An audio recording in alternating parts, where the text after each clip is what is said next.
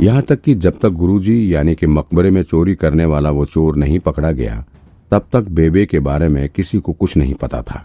गुरुजी के पकड़े जाने के बाद भी उस लड़की का असली नाम किसी को पता नहीं चल सका था। सभी को उसका नाम सिर्फ़ बेबे ही पता था। विक्रांत को अच्छे से याद था। जब वो टॉम्ब मर्डर केस पर काम कर रहा था, तब बोरीवली के एक पुल के नीचे मकबरे में पड़ी एक बेहद खूबसूरत लड़की की लाश भी उसे मिली थी। उस लड़की के बारे में पता लगाने के लिए विक्रांत ने काफ़ी मेहनत की थी, लेकिन कहीं से कोई क्लू नहीं मिल पा रहा था। विक्रांत ने उस लड़की की स्केच भी बनवाई थी और पूरे शहर में उसकी पोर्ट्रेट लगवाया था, ताकि उसे जानने वाला कोई सामने आ सके, लेकिन कहीं से कोई सुराग नहीं मिल रहा था। हालाँकि उस केस पर काम करते वक्त विक्रांत ने बेबे की पोर्ट्रेट को इतनी बार देख लिया था कि उसे आज भी उसका चेहरा अच्छे से याद था। इसी वजह से जब विक्रांत ने आज इस लड़की का चेहरा ठीक बेबे से मिलता जुलता हुआ पाया तो फिर उसके आश्चर्य का ठिकाना नहीं रहा।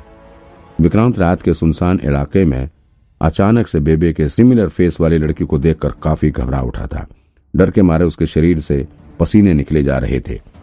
इसके साथ ही उसके शरीर से सुअर के गोबर की स्मेल आ रही थी, जिससे उसका दम घुट रहा था। कुछ देर में जब चलती हुई गाड़ी में खिड़कियों से हवा पास हुई, तब जाकर उसे थोड़ी राहत महसूस हुई।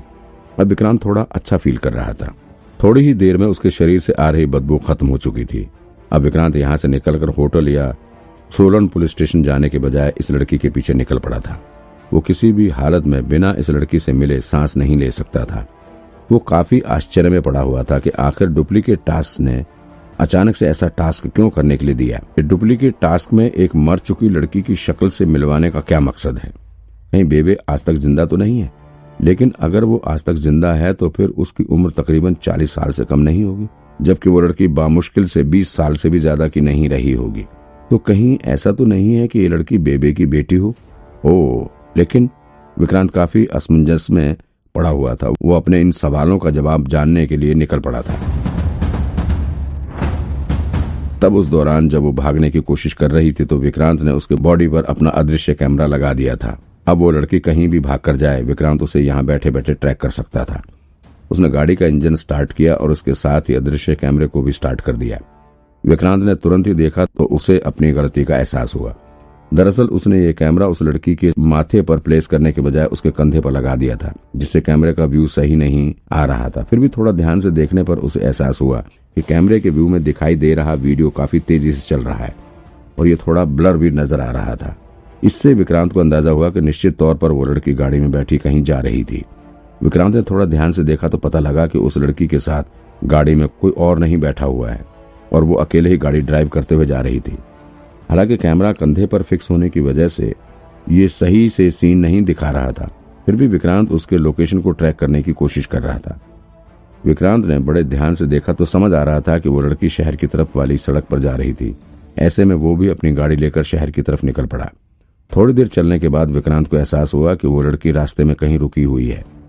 यहाँ पर उस लड़की ने अपना हाथ उठाकर सिर को खुजलाना शुरू किया, जिससे उसके कंधे पर लगे कैमरे के सामने आगे का सीन नज़र आने लगा।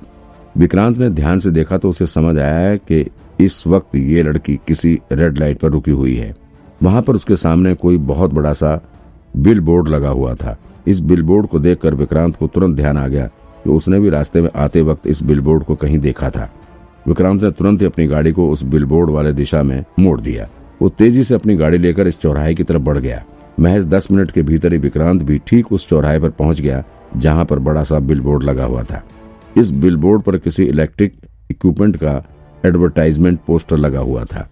लेकिन अब तक वो लड़की यहाँ से आगे निकल चुकी थी। उस लड़की की गाड़ी शहर के पौष इलाके को पार करती हुई एक आवासीय बस्ती की तरफ़ बढ़ चुकी थी। इस आवासीय कॉलोनी में लाइन से कई सारे घर बने हुए थे। लेकिन सभी घर काफ़ी छोटे छोटे और मिडिल क्लास नज़र आ रहे थे। कुछ घर तो दो मंजिला भी बने हुए थे, जिनके दूसरे फ्लोर को टीन शेड की छत देकर बनाया गया था।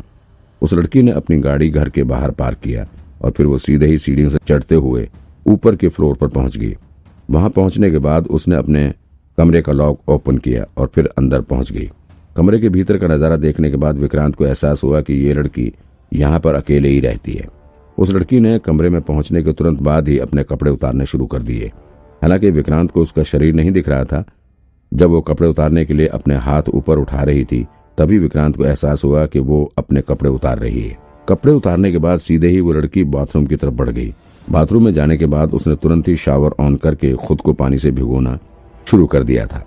विक्रांत समझ सकता था कि अभी भी उस लड़की के शरीर से सुअर के गोबर की बदबू आ रही होगी। और वो इस वक्त खुद को साफ़ करके जल्दी से जल्दी इस बदबू को दूर करना चाहती है। ऐसे में विक्रांत का अनुमान था कि अभी कम से कम तीस मिनट तक वो निश्चित तौर पर बाथरूम में ही रहेगी, और तब तक विक्रांत उसके घर भी पहुँच जाएगा। भले ही विक्रांत को शावर से गिरता हुआ पानी नज़र आ रहा था, लेकिन उसे अभी तक इस लड़की का बदन देखने का सौभाग्य नहीं मिल सका था। खैर, महज दस मिनट के भीतर ही विक्रांत उस लड़की के घर के सामने पहुँच चुका था। अब तक वो लड़की शावर से नहाकर बाहर आ चुकी थी। वो बाथरूम से बाहर आने के बाद आईने के सामने खड़े होकर खुद के बालों को ठीक करने लगी। अब जाकर विक्रांत को उस लड़की का चेहरा दिखाई पड़ा। उसके आईने के सामने खड़े होने पर उसका चेहरा साफ़ दिखाई पड़ रहा था। अब तो विक्रांत के आश्चर्य का कोई ठिकाना ही नहीं रहा।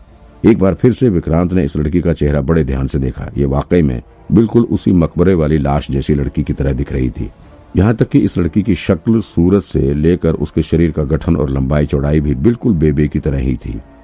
विक्रांत सोच में पड़ गया, भला ऐसा कैसे हो सकता है? जो लड़की आज से तकरीबन 20 साल पहले ही मर चुकी थी, वो दोबारा कैसे ज़िंदा हो सकती है? क्या ये संभव है? विक्रांत इस वक्त उस लड़की के घर के आगे अपनी गाड़ी में बैठकर उसके बाहर निकलने का इंतज़ार कर रहा था। उसने गाड़ी के पीछे वाली सीट पर रखे हुए दवाओं के ढेर में से एक दवा निकालकर इसका नाम इंटरनेट पर सर्च करना शुरू किया। उसने जिस दवा के नाम को इंटरनेट पर सर्च किया था, उसका नाम ब्यूटी रोफेनोन था। इंटरनेट पर दिखे सर्च रिज़ल्ट के अनुसार विक्रांत को पता चला कि इस दवा का इस्तेमाल साइकेट्रिक डिसऑर्डर रोग से जूझ रहे रोगियों को दिया जाता है। ज़ाहिर है कि ऐसी दवाएँ मेंटल हॉस्पिटल के भीतर ही मिलती हैं। इसी वजह से उस लड़की ने इसे मेंटल हॉस्पिटल से चुराने की कोशिश की थी। लेकिन यहाँ बड़ा सवाल ये है कि आखिर वो इस दवा का करने क्या वाली थी? वो इस दवा को खुद के लिए चुरा के ले जा रही थी या फिर किसी और के इलाज के लिए?